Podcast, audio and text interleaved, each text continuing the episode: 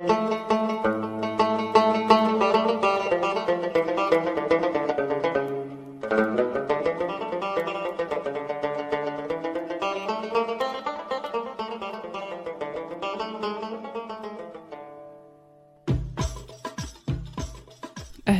أنا مرام وهذا بودكاست شاي حبق في هذا البودكاست أشارككم معلومة يمكن تخلي حياتكم أفضل. جهزوا كوب الشاي ويلا نبدأ.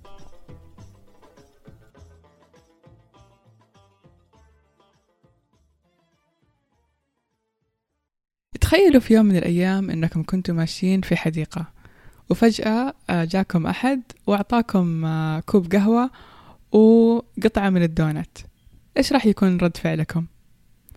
أكيد إنه راح يكون رد فعل آه، إيجابي. أكيد إنكم راح تشكروا هذا الإنسان وح يعني حتستمتعوا يمكن بشرب القهوة وأكل الدونت اللي جاكم يعني بدون توقعه بشكل مجاني. خلينا نتخيل سيناريو ثاني. خلينا نتخيل أنكم واقفين بطابور طويل آه، وسط الحر وبعدين بعد وقت طويل جاء دوركم عند ال counter حق ال coffee shop وطلبتوا قهوة ودونت وبعد مرور 45 دقيقة حصلتوا على الكوب كوب القهوة والدونت إيش راح يكون رد فعلكم؟ أكيد راح تحسوا بالغضب أكيد راح تحسوا بال يمكن حتشتكوا على على المقهى إنه تأخر عليكم.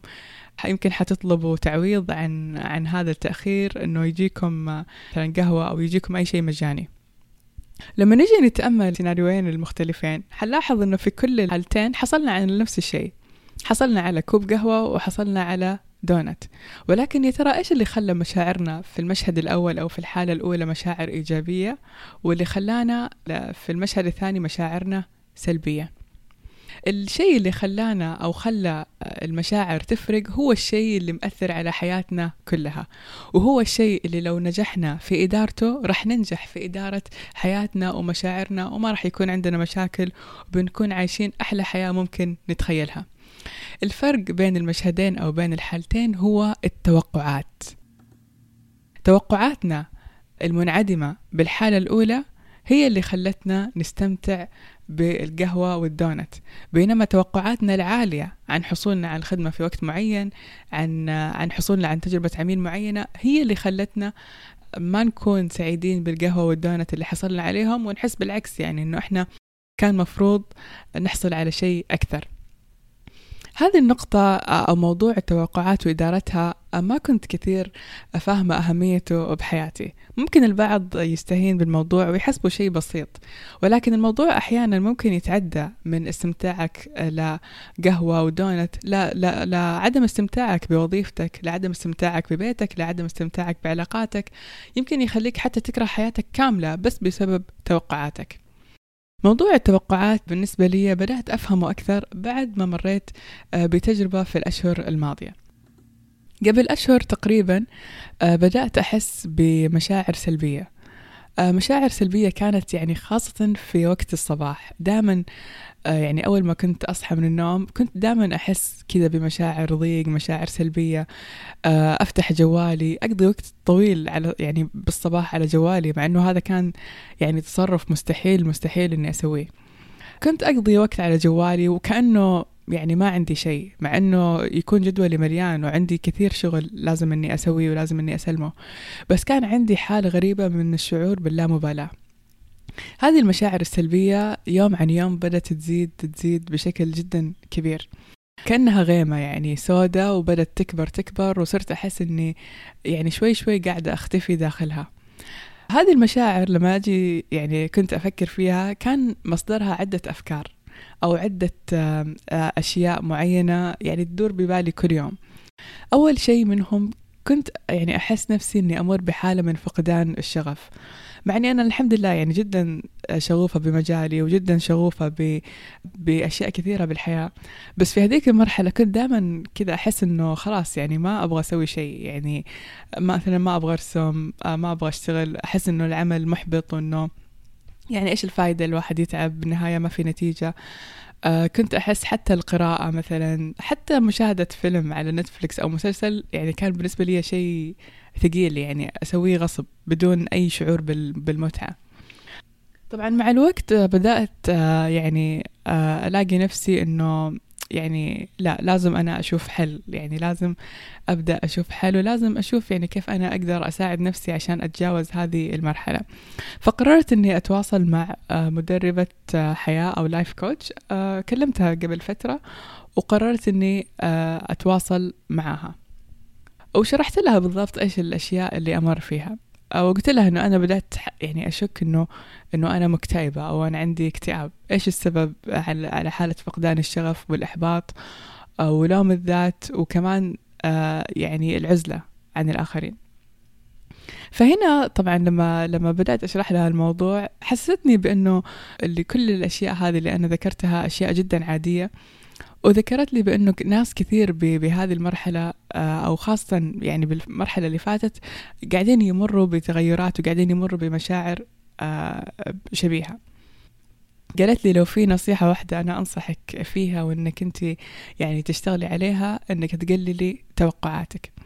طبعا بالبداية لما قالت لي إنه إنه إني أقلل توقعاتي حسيت إنه شيء عادي يعني أوكي طيب يعني أنا حاطة مثلا توقعات عاليه يمكن المفروض إني أقللها. بس بعد ما سكرت من المكالمة وصرت يعني أكتب بالضبط كل جانب من حياتي وكيف يعني أنا ممكن أطبق موضوع التوقعات اكتشفت بأنه تسعين بالمية إذا ما كان مية بالمية من كل المشاعر السلبية اللي أنا كنت أمر فيها كانت بسبب توقعاتي العالية. خليني أشرح لكم أكثر كيف. أول شيء كنت أحس فيه هو فقدان الشغف. فقدان الشغف اتجاه عملي. فقدان الشغف أو كلمة شغف وأنا تكلمت عنها في حلقات سابقة هي بالنهاية مشاعر عالية مشاعر حب عالية اتجاه عمل أو اتجاه شيء. ومعروف دائما بأنه إحنا دائما في بدايات أي عمل أو أي شيء دائما يكون في مشاعر جدا عالية. ولكن الواقع طبيعي إنه راح يكون غير كذا. طبيعي إنه كل عمل مهما كنا شغوفين فيه أكيد راح يكون في جانب صعب أكيد راح يكون في تحديات. ولا ما كان يعني النجاح صعب وما كان كان خلاص كل الناس تنجح.